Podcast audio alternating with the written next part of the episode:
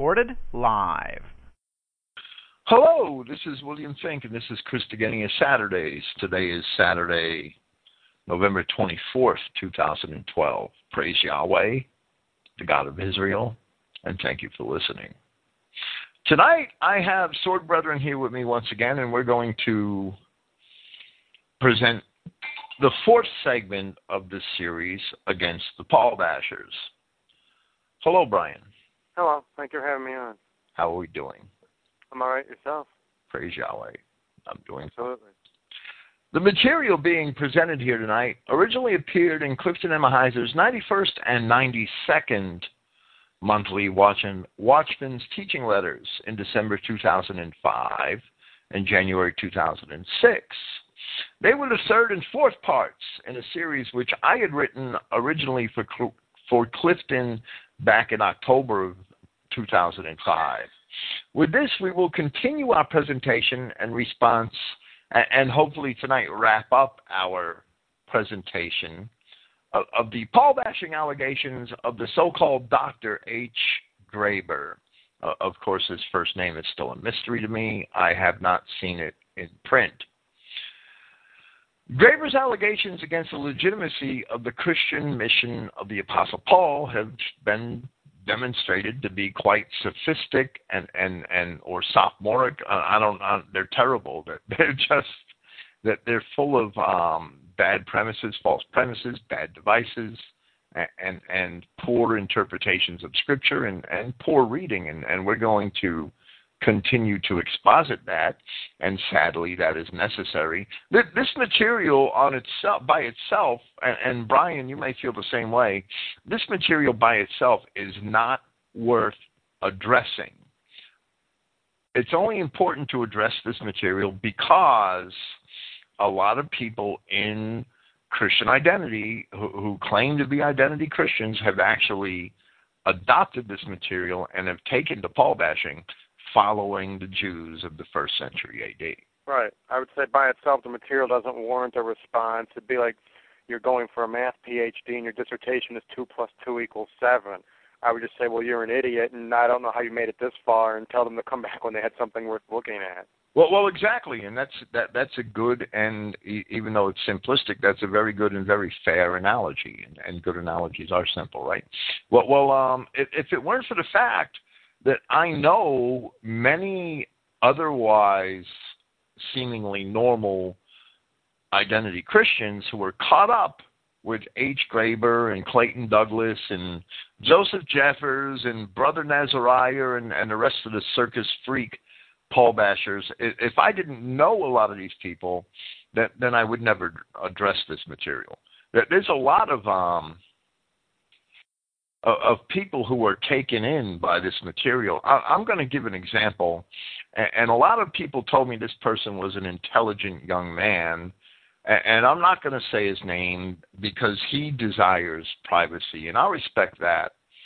But the original developer of the website IsraelElect.com, what which for for um, for several for, for the reasons and, and several circumstances I now control that the original developer of that website was taken into Paul bashing, and and, and um, he, he's otherwise he otherwise is a, a fairly intelligent young man, but but and he did a lot of good work for the for the Christian identity community. Israel Elect has been a very well respected and and and um, outstanding website for many years, except that he added the Paul bashing rhetoric of W.G. Finlay to the mix. And, and, and to me, even though I control that site, I, I may leave it there, but I'll address it in future, in, in my future work, Yahweh willing. Um, to, to me, that spoils the entire mix. And, and, and it spoils my impression of that young man and, and how intelligent he is. I, I can't understand. W.G. Finlay and, and Clifton pointed this out. I think it's in his tape number 87, and and and it's probably mentioned it at the end of this Graber lesson. If I didn't, yes, tape audio tape number 87. Finlay's tapes were evidently numbered, and that's according to Clifton. Finlay admitted getting his Paul bashing material from the Jewish rabbi Joachim Prinz. And and that's just incredible to me that a Christian would um, give heed to a Jew who's a critic of first century Christianity. I, I, I mean, the last people we should listen to concerning Christianity are the Jews, especially identity Christians who are supposedly awakened to the Jewish lies and, and to the Jewish treachery that have been behind all of their agendas these last several thousand years. Well, one would think. One would think. I know it's incredible to imagine that that's going on today in in identity Christian circles, but it is, and and it's it it it just uh, I don't know. I'm speechless sometimes to think about it. Okay, would you like to um to to present what what we listed here as reference R in in Clifton's original writing in in Clifton's original original reproduction of this paper, I should say. Reference R. Graber states the record of secular authors. Now I shall document a few quotes from secular authors concerning the professed Apostle Paul. From Paul the Man by Michael Grant, quote, Far from claiming to have known Jesus personally when he was alive, he, Paul, is asserting a knowledge about him superior in quality to anything that mere eyewitnesses of his life on earth could ever claim for themselves, such as Matthew, John, Peter, or James, for he had not been among their number and was anxious to assert superiority over them. He does not therefore think of himself as a disciple of the historic Jesus, as indeed he had not been, but a man commissioned by him after his death in events and a timing which relegated the actual details of his teachings during his former earthly life to comparative unimportance in Paul's eyes. Now, now Brennan, he, uh, let, let me comment. Michael Grant, uh, I'm sorry. Did you have something you wanted to add? I've never, I've never sensed this though in reading Paul that he thought, you know, I'm I'm better. All those other guys are just clowns and losers, and we need to listen to me, Paul, and ignore John and all the others. Well, well I, I've never. Paul actually calls himself the least of the apostles, right? And, and, first, Michael Grant fails miserably as a Christian, where he refers to Christ as in, in, in the term when he was alive, right? But because Christians believe that Christ is alive. Paul wasn't commissioned by a dead Christ. Paul doesn't consider himself a, a, a dis, Paul, Paul does consider himself a disciple of the historic Jesus once it's understood that Paul was commissioned by a living Christ, not by a dead Christ.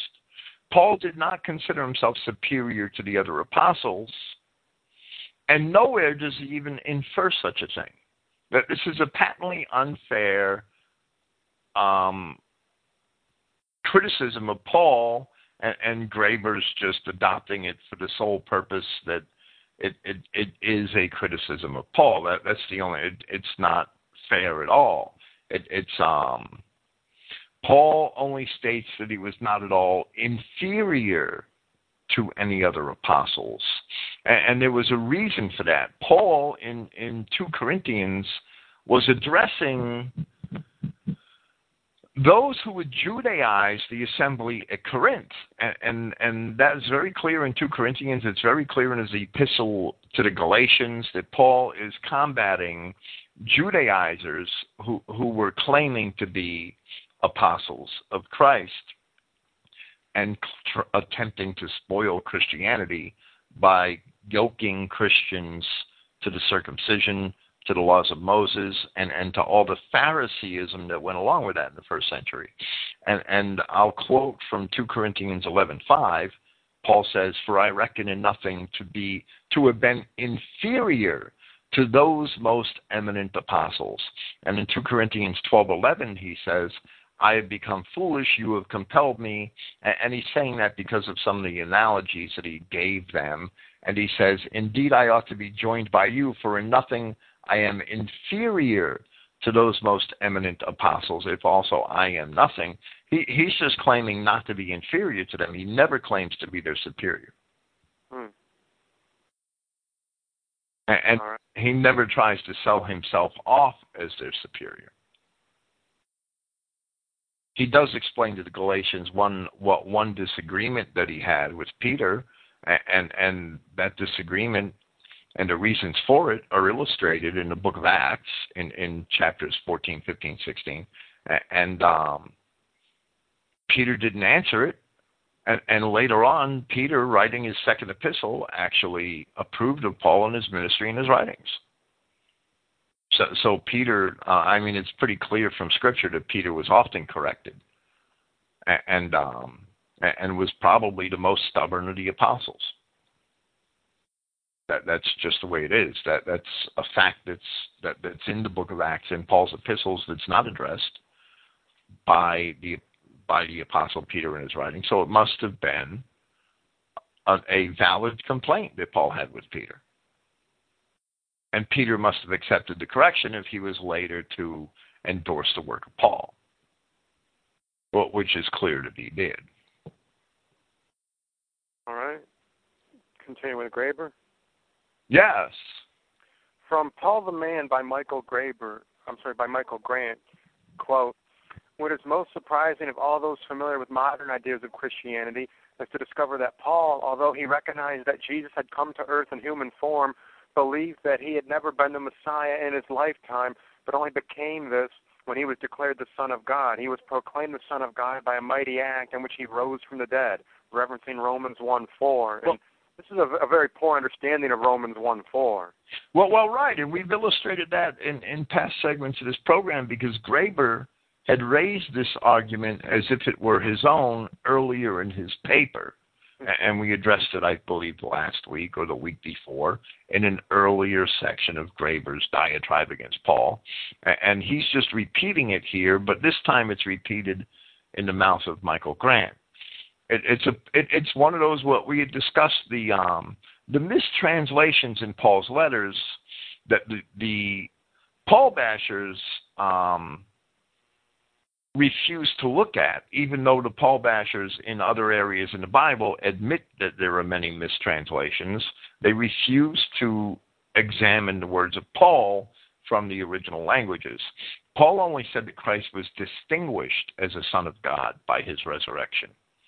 Paul uses that as a rhetorical device to demonstrate to the Romans that there was something special about Jesus Christ, that, that he was distinguished as a son of God.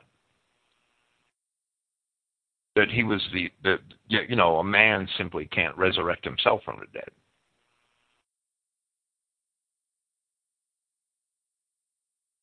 All right. Continue with Graber. Go on. From Androcles and the Lion by George Bernard Shaw. Wait a minute. Time out. George Bernard Shaw is a communist Right. Now we're going to quote some novel he wrote. Right. so this, this is scholarly to quote to quote something from a novel written by a communist in a theological paper. That's what Graber's doing. A novel. That's what it is. Where we're going to see next to quote, you know, um, Stan Lee according to Spider-Man issue twelve. Well, well, right, exactly, and this should automatically discredit um, yeah, yeah, you know, it doesn't automatically discredit all Paul bashers, but it automatically discredits Graber And, and anyone who's a Christian, I don't care what your feelings are about the Apostle Paul, anyone who's a Christian who comes to these points in Graber's paper and reads them should dismiss Graber entirely and immediately. All right. From Androcles and the Lion by George Bernard Shaw, quote, Howbeit Paul succeeded in stealing the image of Christ crucified for the figurehead of his salvationist vessel, with its Adam posing as the natural man. Its doctrine of original sin and its damnation avoidable only by faith in the sacrifice on the cross. And no sooner had Jesus knocked over the dragon of superstition than Paul boldly set it on its legs again in the name of Jesus. Now, now the dragon of superstition, right? That's funny that the um, Christ exposed a living, walking, talking, breathing dragon. In fact, he exposed an entire race of dragons. And, and what's odd is that George Bernard Shaw doesn't realize that. Yet he was confederate with two Jews, and, and it's probable that Shaw was an Irishman, but but he was confederate with two Jews, Israel Zangwill and Israel Cohen, in in the creation of the philosophy called Fabian socialism, right? Mm-hmm. So so Christ recognized the, the Jews, the Christ deniers, for, for the devils that they were, and George Bernard Shaw is telling us that Christ only knocked over the dragon of superstition while he hangs out with a bunch of antichrist bastards and and, and formulates philosophies on, on their doctrines and beliefs. And then someone claiming to be a scholarly CI theologian is now quoting a novel written by a Fabian socialist. Who, who, who was in bed with Jews. So th- th- this is scholarship, and this is truly academic. Let's quote let's quote works of fiction. Well, well, it's incredible and it's wrong. I, I mean, anyone who's a student of Scripture would understand that Israel, the children of Israel, the nation of Israel, the wife of Yahweh in Scripture, right? And and under the law, the wife who commits adultery is is damned. Israel was what was damned. Israel was uh, if if Israel, the nation, was judged by the law Israel was damned unless Yahweh God could free Israel from the law. This is the story of the Bible. By dying on as Christ on the cross, Israel was freed from the law. Paul explains that Romans chapter 7. Of course, the Jews would never want us to understand any of that. Daniel chapter 9 prophesies the, these things as do many passages in the Psalms, in Isaiah, in Jeremiah, and in other of the prophets. George Bernard Shaw would never be able to understand any of this since he himself knows not the scripture, and, and that's quite clear. And, and since he's blinded by, by Jewish ideas, Jewish thinking, and, and the proof of that is in the pudding, the proof of that is in the fruits of his life. Paul was only teaching the fulfillment of those scriptures in Christ.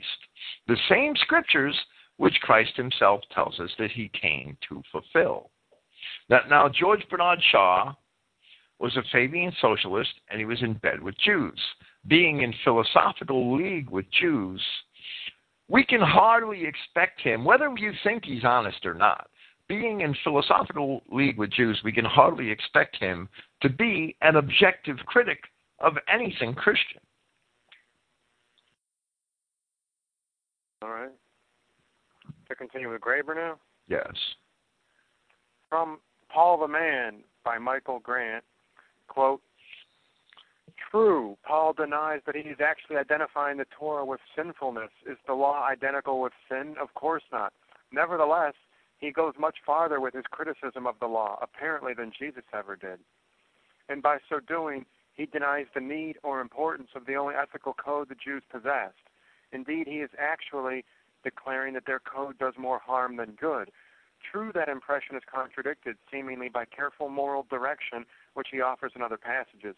Yet his description of the Jewish law remains on record.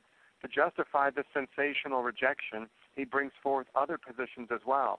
One of them calculates to appeal directly to those versed in Jewish tradition that Abraham, who was the traditional father of Israel and its monotheism, and was regarded as a righteous man managed perfectly well to win the goodwill of God before the Mosaic law ever existed.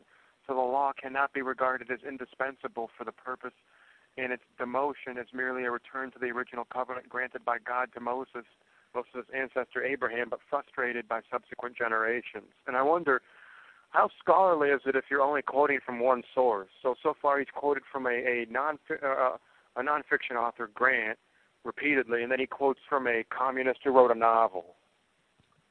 So he he only has one non-fictional source in here, and he's quoting from it repeatedly. Right. Uh, Grant was actually kind of writing lo- loosely loosely accurate biographies. That that that was his attempt anyway. That the uh, correct me if I'm wrong, but Grant is mainly a historian. He's not a theologian. Right. He was a historian. The the um well, well, first, Grant, you know, Grant sees contradictions between Paul's um, moral teachings and his teachings on the law, and, and I would say that the contradictions only exist in Grant's mind because Grant really doesn't understand the relationship of Israel to God, the relationship of the law to the covenants, and, and the relationship of Israel to the law. I mean, it's clear that Grant doesn't understand that. The the um. Well, well, first, some simple misunderstandings. Abraham was not the founder of Israel. Yahweh was the founder of Israel, right? I mean, God was the I, I have formed you, I created you. That that that's from Isaiah chapter 43. Yahweh is the founder, God is the founder of Israel, not Abraham. That the law was not Jewish, except that the people calling themselves Jews today have claimed it for their own. If Grant was a real historian, he would have recognized that the Jews of today aren't the Israelites of the Old Testament. The law is not Jewish. It could be considered Israelite or it could be considered Hebrew. It was really God's law, and, and it's not even Hebrew or Israelite. It's God's law, and, and, that's that, that's I mean it's not Jewish by any means. Paul did not claim that the law did more harm than good. Paul only explained at length, and, and this is clear in Romans in, in Romans from chapters two through seven, that having the law did not make men good. That's what Paul is explaining. Merely possessing the law did not bring about righteousness.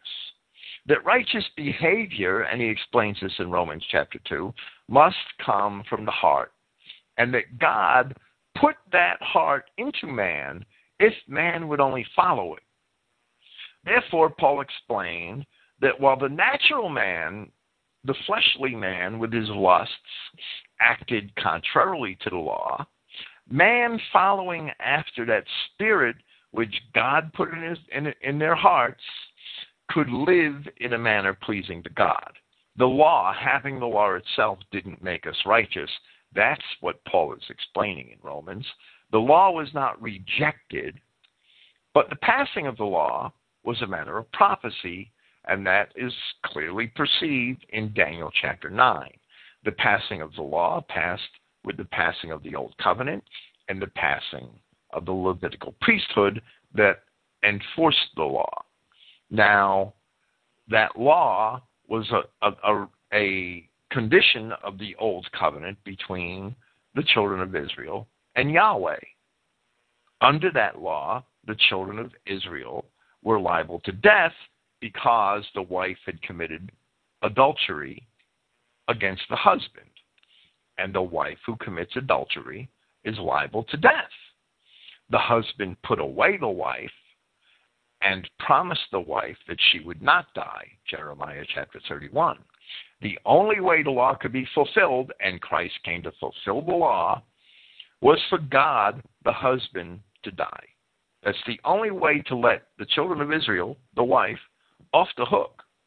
That's what Paul explains in Romans chapter 7. That's why Christ sacrificed himself for the children of Israel. If you don't understand that, you'll never understand why Christ died for our sins. Well, now the evangelicals, the mainstream Christians, we we really can't expect them to understand the nature of salvation or why Christ had to come and die.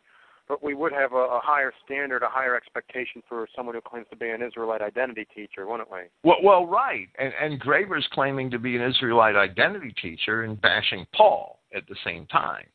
And, and he was actually a member of a of an identity Christian church and he's using a novel written by a communist and a from a Jewish pers- history written by a historian to do so.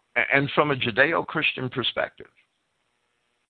And we understand, so, Christian identists understand that Judeo Christians are never going to understand why Christ died for our sins and the relationship of Israel to the law. Judeo Christians can never understand that because they can't understand or they refuse to understand that the the um, the tribal nature of the covenants. But what do they think that God was just sitting up in heaven with nothing else to do, and He decided there's been a lot of sin going on in the world. I think I'll, I'll send my son down to the world to suffer, die, and be resurrected, and He'll redeem our world from their sins. Well, well, right. Judeo cannot cannot explain by any means how the death of Christ redeems the world for this for, from their sins. They can't explain that. I surely can't explain it and they can't explain it properly, and they can't explain it at all in the context of the Old Testament. Only Christian identists can explain it. All right. To continue with Graber, from Paul the Man by Michael Grant, quote, the faith which Paul himself came to hold and desired others to hold with him was faith in the crucifixion and resurrection of Jesus Christ and the consequences of those events for mankind. This was by far the most important part of his beliefs and preachings and teachings, and it means that they are scarcely that they scarcely be compared at all with those of Jesus. For even if Jesus in his last days came to foresee his own violent death as in some way redemptive, his idea, this idea, had not manifestly stood in the forefront of his ministry, which through his career had centered on the dawning and shortly to be consummated kingdom of God. It, is, it was scarcely surprising that Paul showed so little interest in Jesus' life, for what the two men preached was quite different, and the Christianity we have today is largely Paul's creation. That, As an aside, I, I've seldom seen anybody who not only misspells words when he's writing, but when he's writing a quote or a passage from a book, he he, he makes six to seven mistakes. So Graber is just terrible. He he he doesn't proofread his work, and I, I have a hard time reading and following this because there are so many words misspelled and the punctuation is off. Right, and some if I make a mistake, you know. Somewhere in my papers, I had the original booklet, and the words are misspelled. That that there's hundreds of misspellings. I'm assuming the historian Michael Grant proofreads his work before he publishes it. the the um well well here Grant misrepresents the mission of Christ, right? In, in fact, it goes further than that. Grant blatantly lies about the the purpose of the ministry of Christ, right? John the Baptist called Christ the Lamb of God from the very beginning, pointing to the sacrificial death of Christ on behalf of God as the central point in the purpose of Christ. Christ talked about giving his life for his kinsmen. Several times in, in the gospel, Christ said he was going to give his life for his kinsmen. Christ said that Christ told the apostles to pick up their cross and follow him long before he was actually crucified. Christ himself told the apostles that he would be crucified and resurrected. That is all described on many occasions in the Gospels. Now, Mark 14:9 and other verses show that it was the intent of Christ that his gospel be announced throughout the whole world or society. And Paul's mission was a large and initial part of that. The gospel was to be preached in all of the nations, as Christ also recorded having said in Mark 13:10. Grant might be a historian, but he's obviously never read the New Testament. His um, Christ's words that, that the gospel must be preached in all the nations were, were actually fulfillment of prophecies found in the Old Testament. For instance, in Isaiah chapter 53, in Ezekiel chapter 34, what Grant could never understand is that those nations had sprung from the loins of Abraham, had descended from the dispersed, deported children of Israel. And Paul explains that in Romans chapter 4. If Grant were a real historian of antiquity, he should have realized that maybe he should look into that, why Paul was teaching that, why Paul was talking about Abraham being the forefather of the Romans and why Paul was defining the faith of Abraham as the belief that his seed, his offspring, would become many nations. Grant obviously never looked, he claims to be a, a historian of antiquity and never looked into any of this. It's said that Paul didn't show any interest in the life of Christ. Paul showed great interest in the life of Christ. But Paul didn't have to write about it because that wasn't his mission. Luke Paul's constant companion, wrote a gospel account of the life of Christ. So why does Paul have to repeat that? There's no reason to repeat that. Why would Paul have to put a signature on that? There's no reason for Paul to have to put a signature on that. It was Luke's gospel. Luke recorded it by compiling the records of eyewitnesses. He explains that in the beginning, and it shows that Paul and Luke together had an extreme, an extremely um, deep interest in the life of Christ. The creation of that gospel alone shows that. Paul must have been intimately familiar with that gospel, with Luke's gospel, because Paul and Luke were constant companions for many years. Now, Paul must have used that gospel in his teaching because Paul had no other gospel. Paul's letters, Paul's epistles are not his gospel. Paul's epistles are an application of the gospel to the world in which Paul lived, which he wrote because the various Christian assemblies wrote him asking him various questions, which necessitated the need for those epistles. They're didactic letters for the most part, and, and, and they're explaining how the gospel came to be, why the gospel was being sent out to certain people, who those people were, and how that applied in their daily lives. His letters are not his gospel. Luke, the gospel of Luke, represents Paul's gospel. If the term gospel is taken to mean a story of the life and, and the sayings of Christ, the good message, that's what the gospel is. At um, Acts 19.8, concerning the kingdom of heaven, they're telling that, that Graber's trying to assert through this historian Michael Grant that Paul had no care for the king to to preach the kingdom of heaven. Paul, and uh, I'm sorry, at Acts 19:8, Luke says that Paul was in Ephesus, and I quote from the King James that he spake boldly for the space of three months, disputing and persuading the things concerning the kingdom of God. Paul preached the kingdom of heaven.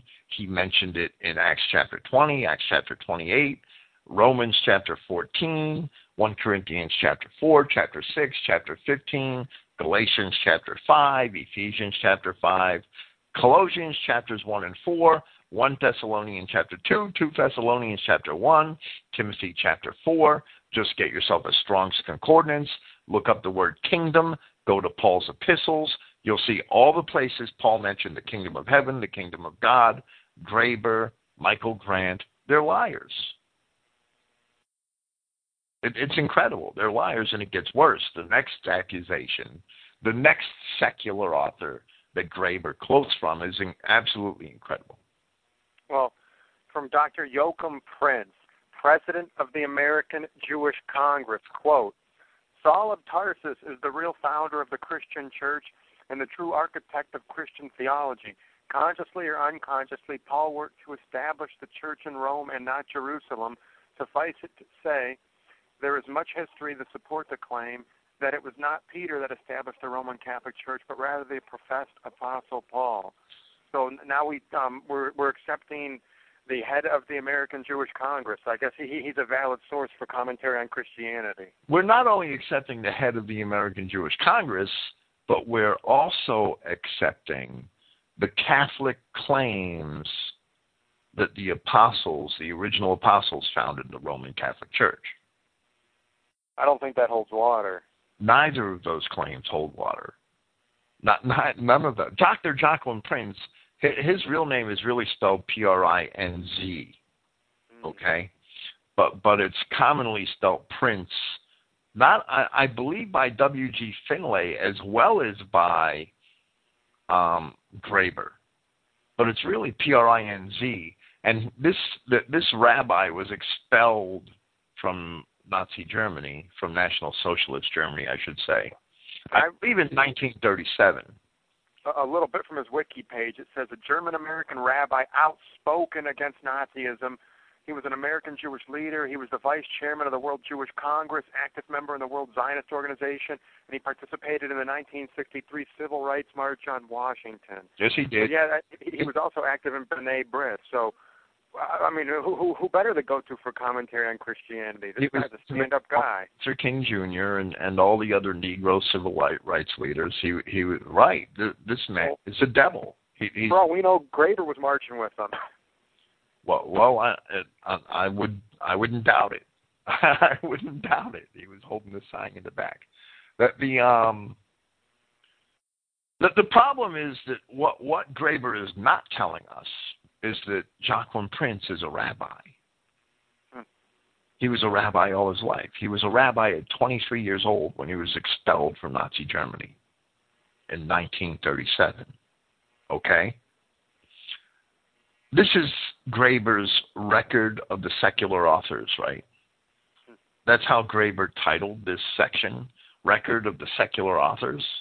So, so his secular authors are a historian writing supposed um, religious history, a communist who's in bed with Jews and, and, and Marxists, and a rabbi who's the president of the American Jewish Congress. This is how dishonest the Paul Bashers are. All of the Paul Bashers, we're going to see what, when we present the um, the Clayton Douglas portion of this series on the Paul Bashers, we're going to see much more dishonesty. But this is absolutely dishonest. He, he, it's patently dishonest. It's a lie. This is the record of the secular authors. A Jewish rabbi. I'm just waiting for quoting the. I'm, I'm waiting for Graber to start quoting the Talmud. he should have been quoting the town. and, and and so many people in Christian identity have been sucked. Ralph Daigle, I hope you're listening, Ralph. Ralph Daigle's up there in Michigan and and he's a, he was a dear friend of mine at one time, and and he he um well in, in my early years, in my formative years, the years that I was studying Christian identity, to to um to be able to produce the work that I produced the last several years, uh, I, I've um, Ralph Daigle was a dear friend and a close confidant, and we talked all the time. Well, well, Ralph Daigle followed Graber and, and Frank Smith and, and in Maine and, and um, Gary Blackwell in Michigan and all these other clowns that just went off into Paul bashing. And they went off into Paul bashing based primarily on this material that we're reading. And, and I know that Ralph Daigle, I know that he still opens my emails, he still gets my Saxon messengers. I can look at who opens my emails. because Christogenea is a pretty high tech operation, and Ralph Daigle's always there. So I hope he's listening to this program because it, it's all, all, this Paul bashing it is a bunch of sophistic and, and, pretty childish lies. It's lies about Paul. It's lies about Christianity. It's lies about Christ. It, all of this is antichrist garbage. It's incredible. And and these grown men who who were 40 years in Christian identity, Ralph Daigle, when I met him, and that was 15 years ago. And he's and he he got sucked in by this garbage. It's incredible. I don't believe it. Right.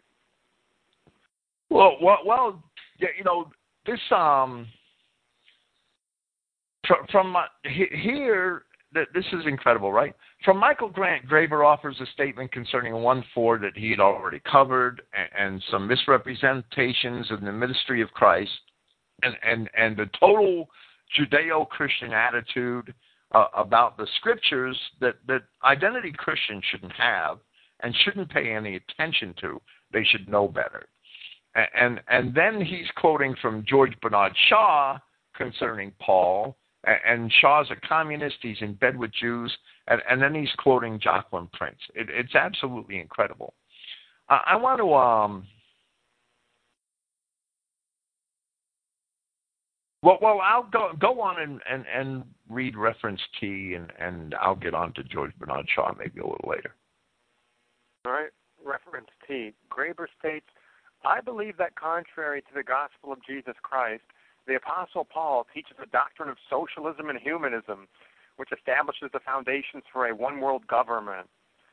So Paul's doing this, but then what are his communist, socialist, and rabbinical friends that he seems to be quoting? What are they? What are they trying to establish? exactly. He's using sources that are communist and socialist and humanist, and accusing Paul of being a socialist, a humanist. That that's that, that's Jewish treachery right there.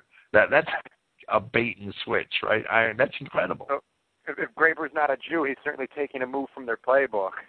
He he took this entire pamphlet from their playbook, I think. All of his accusations against Paul are taken from that playbook. All right, to continue with Graber. Now I have already exposed Graber's. Well, well this is my. Wait, that way, that's your, okay. That's your. Right. Well, when when we did the um But when we did the first segment of this program, I actually, actually quoted from the very end of Graber's paper, and I've omitted that portion here in this presentation. We're not going to get that far. That the um, at the end of Graber's paper, he called us. He, he insisted that we are each the captains of our own destiny. And if you remember in the first segment of this series, I explained how that that using that assertion that we're all the captains of our own destiny. He's a universalist. That that's humanism. That that's not Christianity. Jesus Christ is the shepherd and bishop of our souls, right? And and that's what the apostle Peter calls him, right? And, and, we don't, as Paul says, we, we don't have control over our own destiny. We were bought with a price. The children of Israel are owned by God. That's what that redemption is all about. We're not. Yahweh, our God, He's the captain captain of our destiny. And, and Graber calling each of us the captains of our own destiny, well, well, he's basically betraying his own humanism. He's a secular, secular humanist who follows Jews and communists. He's not a Christian. Bill, beyond that too, the idea that we're captains of our own destiny, aside from being humanistic, that's universalistic because it, it, it's strongly implying, well, it, it's coming right out and saying that salvation is available to all, and we decide by our actions whether we're saved or not. Well, well, right, and and, and that's that's antithetical to Christianity, right? Right. So he's a humanist and a universalist who uses rabbis and communists and Jews for his sources. And, and that's the this is some of the this is some of the, the material that the Paul bashers rely on the most. These arguments of Graber's, which are obviously all fallacious, these are the arguments that the Paul bashers lean on the most. And th- this work, I-, I can barely even classify this as pseudo scholarly. A ninth grader would probably see right through this. Well, well, you would hope. Uh, I would hope, but obviously, a lot of men that that that um were, were supposedly well established in identity Christianity haven't been able to see through this. They're they're blinded by biases and prejudices, mostly due to the Judeo-Christian abuse of Paul's epistles, and they bought right into this, and and they took the ball and ran with it. And I won't blame them for that, but they need to examine. Look what company they're keeping. They're keeping company with a guy who all of his acceptable sources, or what he calls acceptable secular mainstream sources, they're all communists and rabbis. Right. By their own words. It's by his own words. I mean, you couldn't make this stuff up. It's so bad I couldn't make it up. But this is the essence of Paul bashing. And it has no place in identity Christianity. It has to be addressed we, I, I don't like addressing this. I would like to do much more edifying things, but I have to address this because it is a poison in Christian identity. Mm-hmm. It's a Jewish poison. It's a vial of Jewish poison poured into the, the Christian identity community. And a great percentage of us have drank this poison.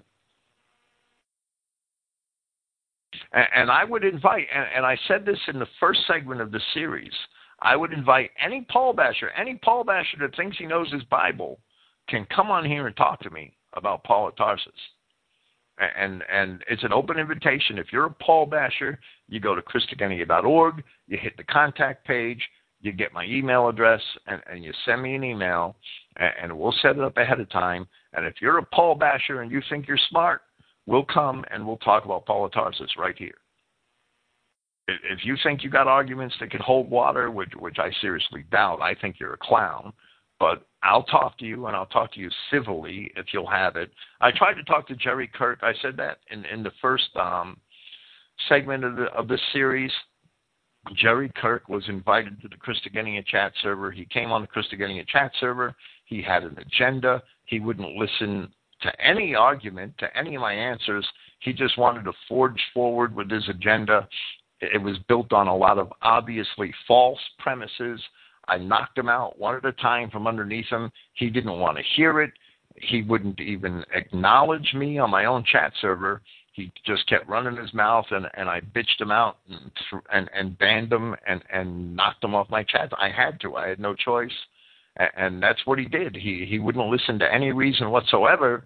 He had an agenda. He thought he was smart. He was going to prove it, and the man's a fool, and he doesn't know his Bible at all. And and H. Graber is basically representative of most of the Paul bashers. And, and there are craftier arguments and and, and which exist, but that this is the um, that this is some of the supposedly best scholarship the Paul Bashers have. This is the best scholarship they have. Yes, it is. Wow, I, I would think a, a, a monkey just hammering, you know, keys on a typewriter could come up with something better than this.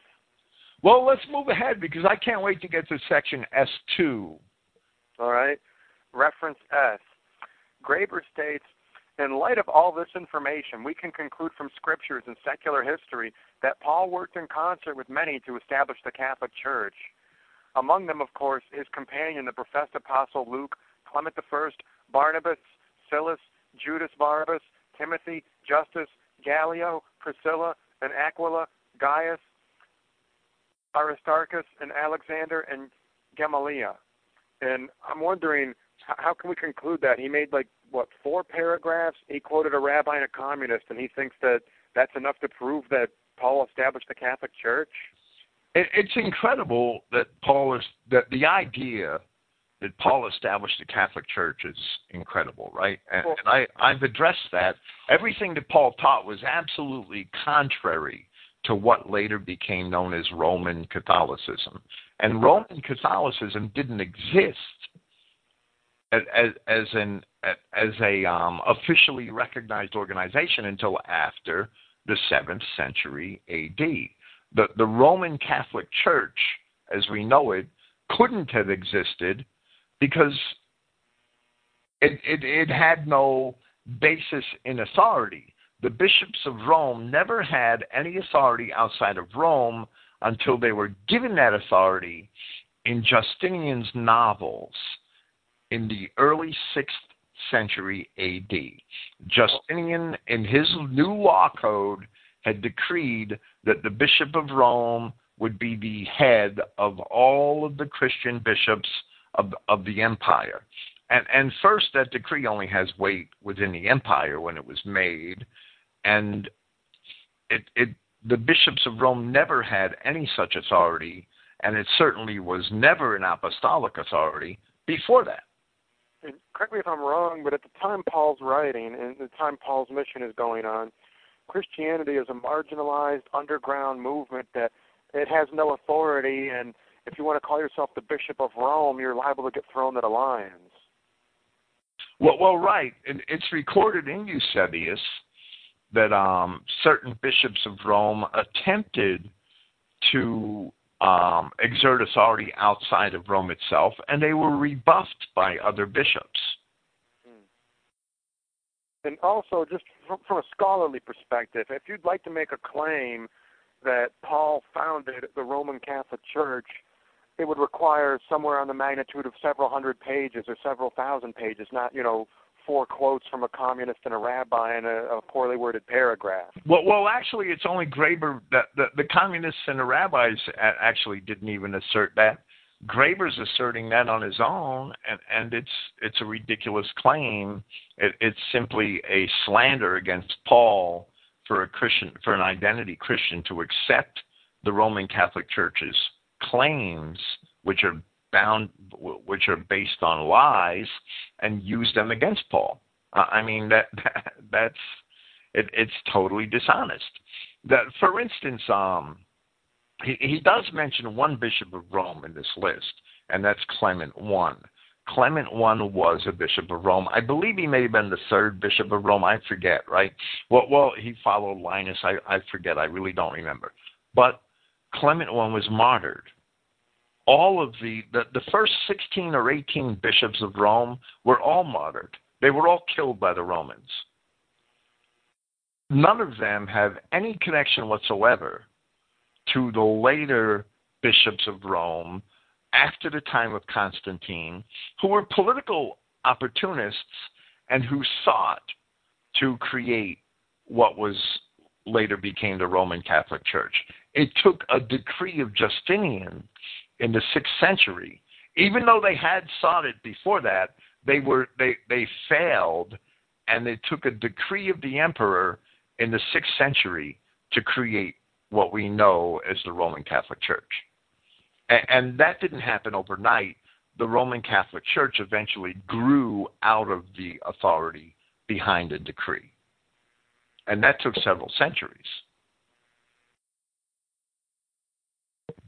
It, it's a very childish argument to blame Paul for the Roman Catholic Church and to list Timothy and Gamaliel and Alexander and, and whoever, whatever Alexander Graber is referring to. And, and, and this is incredibly, incredibly um, deceptive and, and, and it's stupid in a very simple sort of way. It's just outright stupid. He's not referring to Alexander the First, is he? The Pope, the, the, the people, or the the Alexander that the um, the Romans claim was one of the popes. Well, well, that's possible, but but I don't see which Alexander he's referring to because he's supposed to be referring to Bible characters. Clement wasn't a Bible character. And just because the Roman Catholic Church claims him in the lineage of popes, it doesn't make him a pope. Right. And, and Clement could not have known Paul personally. Not not so far as I can calculate. All right. The um the the, the inclusion of Gamaliel in, in this list of Paul's associates. Gamaliel, Paul said that he he learned at the feet of Gamaliel, and as, as a child but there's no connection with the ministry of Paul and Gamaliel whatsoever in the Bible. Gamaliel is not a Christian. He's never de- portrayed as a Christian in Scripture. He's only mentioned twice where Paul refers to him as one of his teachers, but also in an early chapter of the Acts of the Apostles, where Gamaliel actually gives very sound advice and gets Peter and John off the hook because the Sanhedrin wanted to do away with Peter and John. They were looking for an excuse to execute them in, in order to get them to stop spreading Christian doctrine. And Gamaliel actually gave what was very shrewd and very righteous advice. And he told the Sanhedrin, hey, look, if what these men preach come from God, you're not going to stop it. And if it doesn't come from God, then it's not go- going to succeed.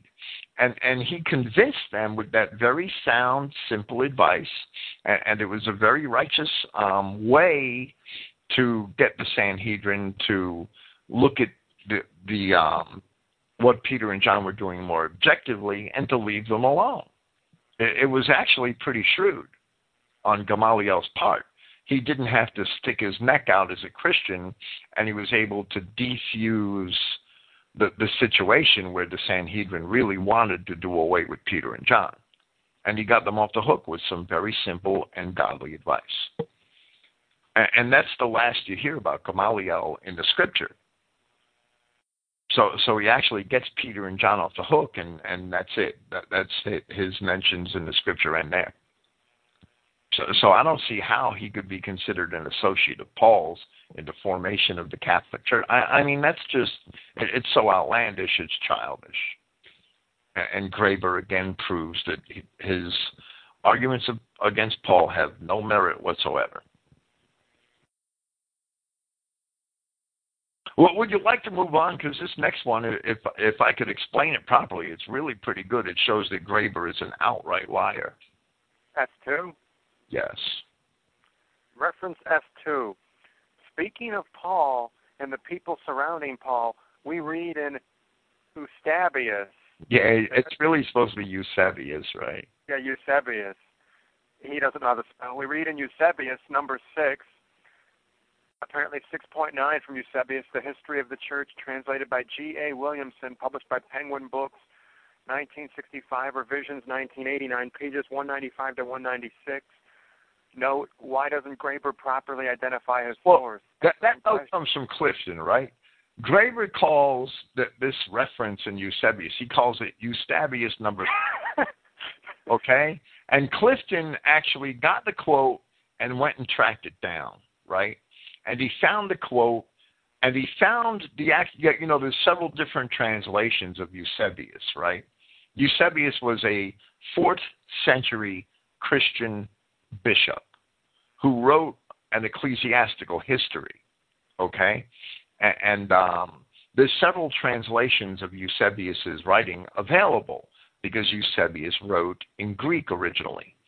So Clifton actually was able to track down which translation of Eusebius Graber was quoting, and, and Clifton identifies it here as the translation by G.A. Williamson, which was published by Penguin Books in 1965 and revised in 1989. And Clifton identifies the pages the quotes taken from of that publication of Eusebius's work, which is pages 195 and 196, which is actually from book six of Eusebius's ecclesiastical history and and that's how it would be quoted. That that's how it would be cited more generally. But Graber could not. This man's supposedly a doctor, and he could not properly identify the source of the citation uh, along any scholarly lines, and and that says a lot for Graber also. I have to wonder where did he get his PhD from a vending machine? Well, well, it gets better than that. All right, to continue.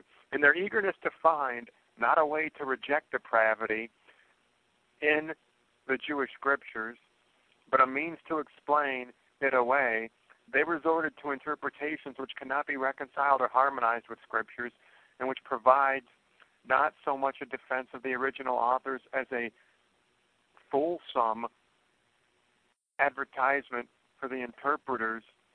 Enigmas is the pompous name they have given to the perfectly plain statements of Moses glorifying them as oracles full of hidden mysteries, and bewitching the critical factor, should read faculty, by their extravagant nonsense. I, I'm, I'm, I'm just having trouble here. There's every other word is misspelled or it's a mistake, and I'm, I'm almost tripping over the text I'm trying to read. This guy's an idiot. He, he, he can't have a PhD. Well, well, right, and and Clifton made a note here that he couldn't even read. So Graber, Graber, Graber can't even spell PhD. Probably not. This is good, though. It just shows you that this man is no scholar. Whatever his day job is, he shouldn't quit it. Well, we'll go on to the next. Um, the, the next paragraph belongs to Graber. So. Go oh, Graber's understanding. It is my understanding from the foregoing research, that's what he's calling it, that indeed it depicts a scenario of betrayal. I ask myself, how can such a man as the professed Apostle Paul indeed be an apostle of Jesus Christ? In light of what his doctrine expounds and what historians have to say of him, how can I justify Paul's hand in the creation of the Roman Catholic Church nothing more or less than an extension of Babylonian Judaism? Read The Two Babylons by Alexander Hislop. Jewish influence in the Roman Catholic Church is historically evident from its earliest foundations. The Jewish Pirloni family had three popes on the throne Gregory VI, John Perloni, who bought the throne for 6,000 pounds sterling, Gregory VII, Hildebrand Perloni, and Anacletus II, Pietro Perloni. It was the Roman Catholic Church that sent a group of monks from Italy to Jerusalem to establish the monastery of the Order of Zion, which I believe is today manifest in the learned elders of Zion. These are the forces of evil in the world today that are bent upon establishing a Zionist one world government. So I, I wonder if I'm writing a scholarly paper and I write I believe, idle speculation doesn't make for scholarly research, does it? And, and let me say something. You, you know, I would bet that Graber got his information on the Pirloni family from Joachim Prinz because right. Joachim Prinz wrote a book which was all about Jews who became popes. Did he cover the De Medici? I'm not sure because I haven't read the book, but I know that Joachim Prinz wrote that book. And I would bet Graber, being so familiar with Joachim Prinz, probably read that book and got all of his Paul bashing material from it. It, it related to this and to Jacqueline Prince. Graber's done no original research on his own, or else he probably would have come across the De Medici. I don't think he's read the Bible or, or, or any any other his, real original history books. But let me um, address this, right?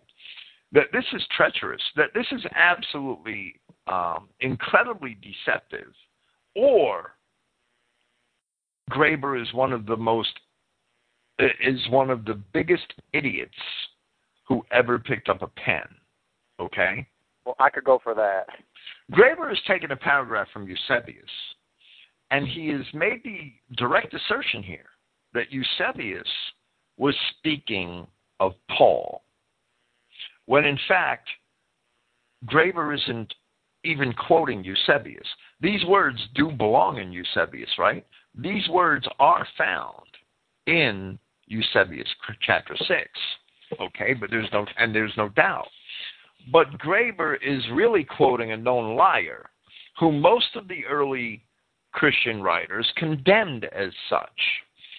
The paragraph is found, the Graber quotes is found in Eusebius, and Graber couldn't cite it properly, which Clifton pointed out. But it's also apparent that Graber did not check out the context in which the passage was written.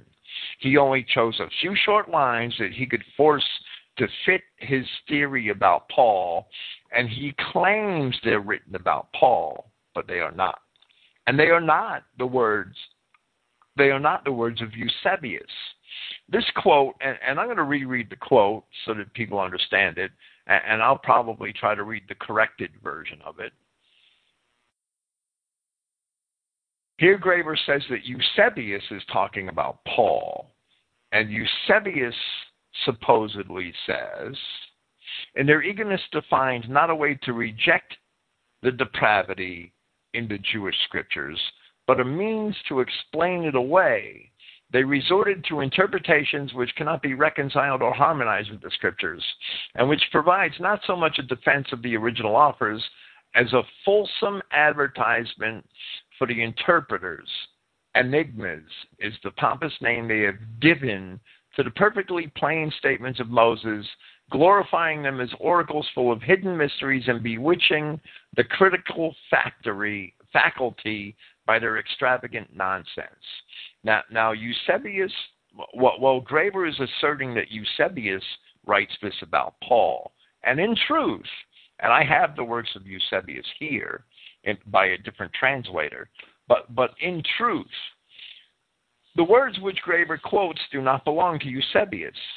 These words are a quote given by Eusebius attributed to an early anti Christian writer and perverter of the truth named Porphyry.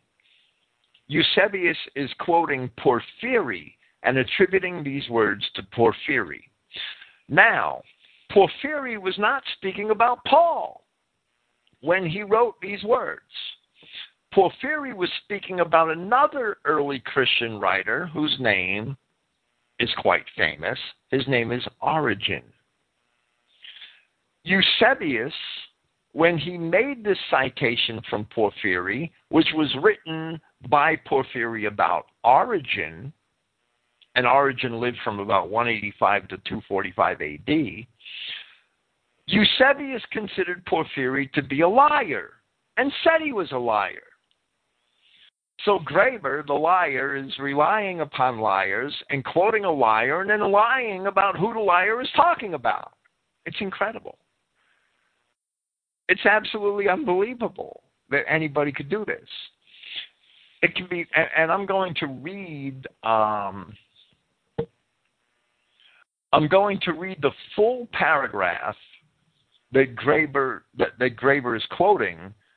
I'm going to read the full paragraph right from Williamson's edition of Eusebius from Book Six, paragraph 19, and here it is.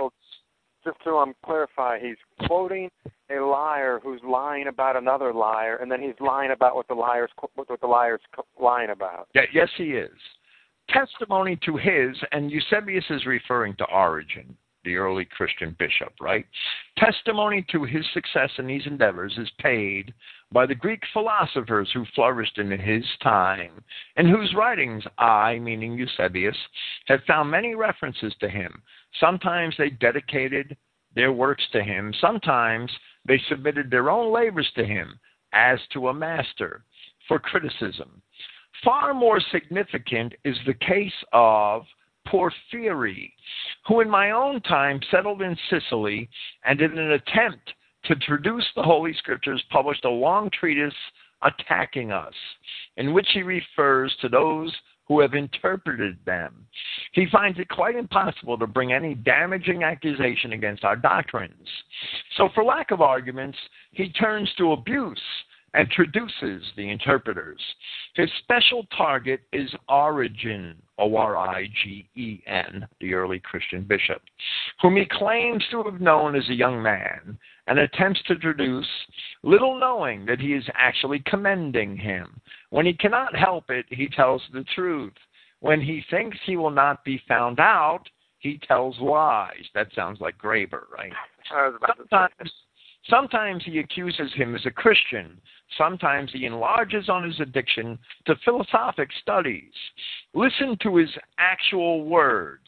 Now, now here's the correct reading of the passage that Graber lied about and this is Eusebius's quote of Porphyry concerning Origen, and I quote, in their eagerness to find not a way to reject the depravity of the Jewish scriptures, but a means of explaining it away, they resorted to interpretations which cannot be reconciled or harmonized with those scriptures, and which provide us not so much a defense of the original authors as a fulsome advertisement for the interpreters.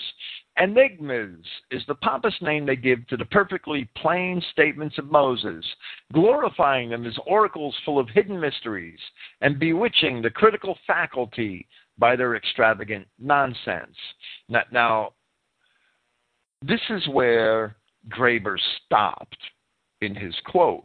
I'm going to read two more lines from the same quote and Eusebius is still quoting from Porphyry talking about Origen.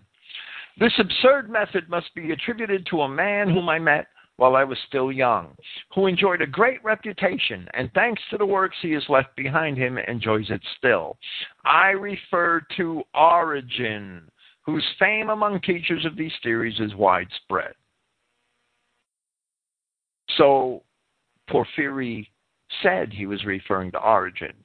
Graber said that this is Eusebius referring to Paul. It's quite evident from the full disclosure, disclosure of this quote and its context that Graber's source implies quite the opposite that he would like his readers to believe. Not only that, but this reference which Graber cites in Eusebius has absolutely nothing to do with the Apostle Paul. It has nothing to do with Paul.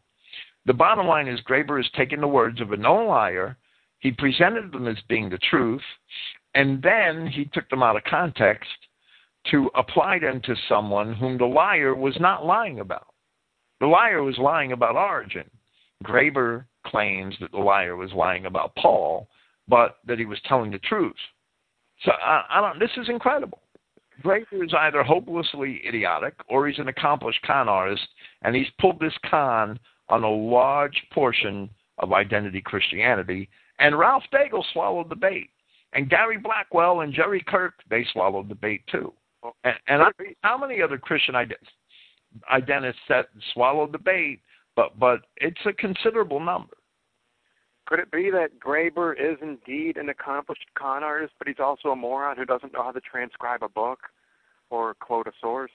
Well, well you know, could a moron? I, mean, he's obviously a moron to me, and and probably to you too. But but could he be that accomplished of a con artist and still be so much of a moron? I I mean, it's incredible. I I can't figure it out. Uh, I would like to meet Mr. Graber. Uh, I think he's dead. I'm not sure. I don't even know his first name. Hmm. I had his book in my hand, and, and the book was only attributed to H. Graber. And it was Ralph Daigle who gave me the book. Well, can we contact the publisher? The book is in, in my prison notes, and, and I'm not sure if I could even yeah, you know, it's in New York right now. I'd, I'd have to dig it out. I don't know who published it. I don't remember. All right. It, it's actually the booklet, which was an extract from a larger book called "How Holy Is Your Bible." Hmm. And that book was very popular in certain identity Christian circles at one time. And, and it's sad because this is a significant portion of that book, and, and it's full of lies. All right, reference T. Graber states, I believe that contrary to the gospel of Jesus Christ, the Apostle Paul teaches a doctrine of socialism and humanism, which establishes the foundations for a one world government. Paul himself tells us in Hebrews 13:8, Jesus Christ the same yesterday and today and forever. If Paul indeed believes this, how does he justify his divergent doctrine from the gospel of Jesus Christ? Paul tells us in 1 Corinthians 9:20, and unto the Jew I became as a Jew, that I might gain the Jews. To them that are under the law, that I might gain them that are without the law. To them that are without law, as without law, being not without law to God, but under the law to Christ, that I might gain them that are without law. To the weak become I as weak, that I might gain the weak. I am made all things to all men, that I might by all means save some. This is an inclusive position for anyone to take. This includes compromise. This includes ignorant arrogance. For how can a mere man be all things to all men? And again, Paul speaks of saving people. Only Jesus Christ can and, and did do that. You know, I've already addressed a lot of these statements in, in, in his final in, in his final paragraphs here, and I'm not going to repeat myself, but in in, in the um, here Graber criticizes Paul where Paul is basically only explaining that he tries to speak to people on their own terms and not with the pretense of superiority and authority that the Jewish rabbis of the first century used to speak to people. And we see that pretense condemned by Christ all throughout the gospel. Yet Graber accuses Paul of ignorant arrogance. And, and, and when Paul says that he could speak to, um, to Judeans as a Judean, and that he could speak to Greeks as a Greek, and, and so on, he was only telling the truth. And, and it's very um, evident to anybody who's ever read the classics in Paul's writing that Paul was not only schooled in the Old Testament, but he was also schooled in the Greek classics. He quoted them often. He drew allusions from them. He used analogies right from Homer and, and, and other of the classics. He used an analogy from Livy, from Xenophon, from Homer. He he quoted um, Callimachus. He quoted, I believe, he quoted Euripides. He, he quoted several of, of, of the five or six Greek classical writers right in the few epistles that we have of his. So he can speak to the Greeks as a Greek. He can speak to the Judeans as a Judean because he had those educations. He understood the, their learning and their literature. That's always that's all he's doing. He can explain Christianity and the reasons why the Greeks should be Christians from the viewpoint of Greek learning and Greek philosophy and, and, and, Greek history. He could explain to the Judeans why Christ was the Messiah from the viewpoint of Old Testament scripture and, and Judean learning and Judean philosophy. So that's all Paul was trying to explain. And, and Graber is, is finding him dishonest for that. Well, when Paul's being perfectly honest, because his writing demonstrates that he had that ability. And, and, and anybody who reads those letters objectively would understand Paul's words in 1 Corinthians 9, verses 20 through 22. It's very clear. Now, Graber accuses Paul of ignorant arrogance and states that again, Paul speaks of saving people, only Jesus Christ can do that. And here it can be demonstrated that Graber is lying once again. It's obvious to me that Graber, while claiming, as he did in the opening um, of, of this booklet which he wrote, he claimed to gain, to glean in his word, his spiritual sustenance from James, among other apostles. Graber probably hasn't read James. Let's read James chapter 5, verses 19 and 20 from the King James Version of the Bible. The Apostle James says, and Graber claims James as, his, as one of his spiritual guides. The Apostle James says, Brethren, if any of you do err from the truth, and one convert him, let him know that he which converteth the sinner from the error of his way shall save a soul from death and shall hide a multitude of sins. So who's a liar? Is Paul a liar or is Graber a liar? Why does Graber criticize Paul and not James for making such a statement? Well, while it's evident that Yahshua Christ, Yahweh Himself, is the author of our salvation, Paul attests that. He attests that in 1 Thessalonians 5 9, in 2 Timothy 2:10 and in his epistle Titus at 2:11 to Titus at 2:11. He also attests it in Hebrews chapter 2 and in Hebrews chapter 5.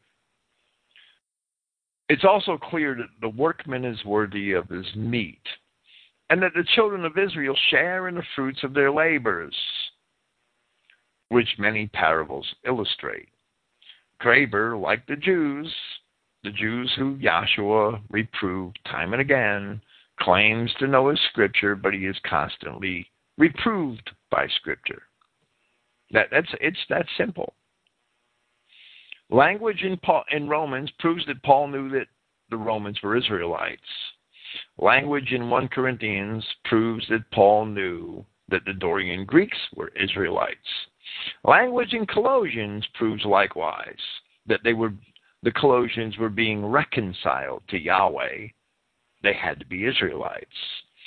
History and archaeology supports these claims fully. We've seen a whole thread through this presentation, through all of Graber's arguments, that Graber's offended that Paul took the gospel to Gentiles. But Paul didn't go to Gentiles. He never took the gospel to Gentiles, meaning, and Graber uses the term as the Judeo Christians do, meaning non Jews. Paul took the gospel to the dispersed children of Israel. And it's not Paul's fault that Judeo Christians, that Jews, and that Graber don't understand that the people that Paul went to were the lost sheep of the house of Israel. And, and, and that's you know evident throughout Graber's entire presentation. This man is writing on behalf of identity Christians, and he's writing from a totally Judeo Christian standpoint. He's not Christian identity at all, or he would never use that language. He would never quote Jews. He's not an identity Christian.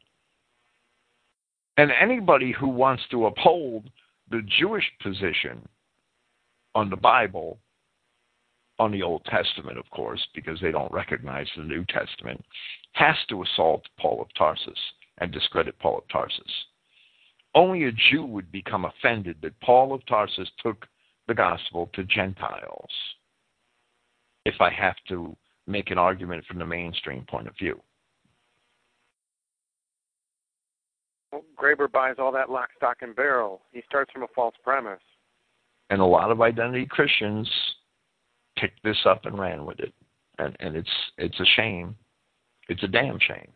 And, and we'll see even worse treachery and, and even worse arguments and and even ma- many more arguments built on false pretenses and on bad understanding of Scripture when we address the articles that Clayton Douglas published on behalf of the Paul Bashers in his Free American magazine back um, 10 or 12 years ago. And In Graber's work, it says Dr. H. Graber, published by Medical Missionaries, Post Office Box 103, Winfield, Kansas. How holy is your Bible? That that sounds like some fly-by-night scam that some Jew set up. Medical missionaries. Well, well, I really don't know. I I don't want to um, comment on that. I really don't know. I, I don't know, but but I know of identity Christians picked this material up and ran with it, and, and ran off into Paul bashing, and they should have just ran off a cliff. Okay, I don't know. Next week's program will be to be announced. So I don't think we want to go right into the Clayton Douglas Paul bashing material, but we will in the near future. It, it's um, it, it's that this Graber material wasn't really. It, it's totally dishonest. It, it's absolutely sophistic, and, and it doesn't merit an address. Certainly in four programs, but it has to be addressed. Right. Because it, it is representative of some of the more popular and, what's considered some of the better, but it's absolutely horrible. Paul bashing material out there, and a lot of people that claim to be identity Christians are taken aside with it and led down a, a, a, an evil path. Well, I mean, this material, it, it's so disgustingly pathetic. There's nothing academic or scholarly to it, and just the, the way Graber, he, he's such an overt, blatant idiot. This is the first series where I've had to mute myself numerous times while you were reading and speaking because I was just laughing uncontrollably. I, I can't believe that someone could actually misspell the same word four different ways in the same paragraph. Well, well, right. That's, that's a doctor. It's horrible, but but it's sad that so many people listen to it, and, and so many people um, were, were taken down the wrong path with it. It, it really is sad but it's happening, and and there are Paul bashers that I know have been listening to this series, and and um, at, at least one in particular, and I suspect another. And, and I hope that they continue to listen, and I hope that they consider the things being said, and consider the actual essence of, of Graber's arguments because they have no merit. None of them have any merit whatsoever.